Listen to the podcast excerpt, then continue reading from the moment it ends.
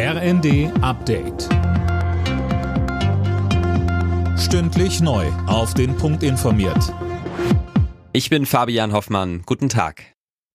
Nachdem das Bund-Länder-Treffen ohne konkrete Beschlüsse zu den Entlastungspaketen zu Ende gegangen ist, herrscht größtenteils Ernüchterung. Kritik kommt beispielsweise aus der Union. CDU-Chef Merz sprach in den Funke-Zeitungen von verpassten Chancen. Eine Entscheidung über die Verteilung der Kosten könnte jetzt noch Wochen dauern. Zu lang, meint der Chef der deutschen Stadtwerke Ebeling im ZDF.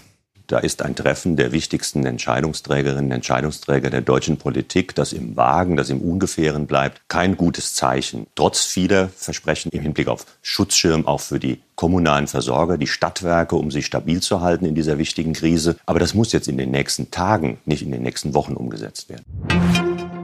Trotz des für morgen angekündigten Pilotenstreiks bei Eurowings will die Fluggesellschaft rund die Hälfte ihrer geplanten Flüge anbieten. Das hat die Lufthansa-Tochter jetzt angekündigt. Planmäßig hat die Airline über 500 Flüge im Programm, Dirk Justes. Wie viele Verbindungen genau gestrichen werden müssen, konnte Eurowings zunächst nicht sagen.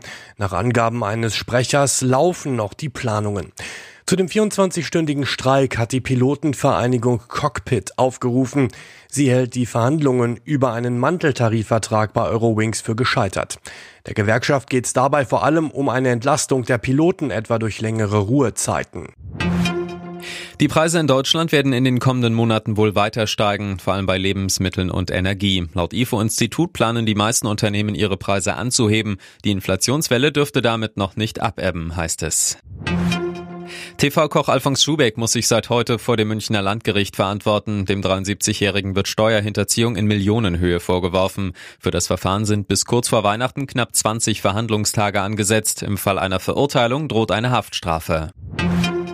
In der Fußball Champions League sind heute zwei deutsche Teams im Einsatz. Borussia Dortmund spielt in Spanien beim FC Sevilla. Außerdem empfängt RB Leipzig die Schotten von Celtic Glasgow.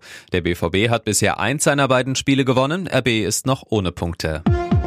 Alle Nachrichten auf rnd.de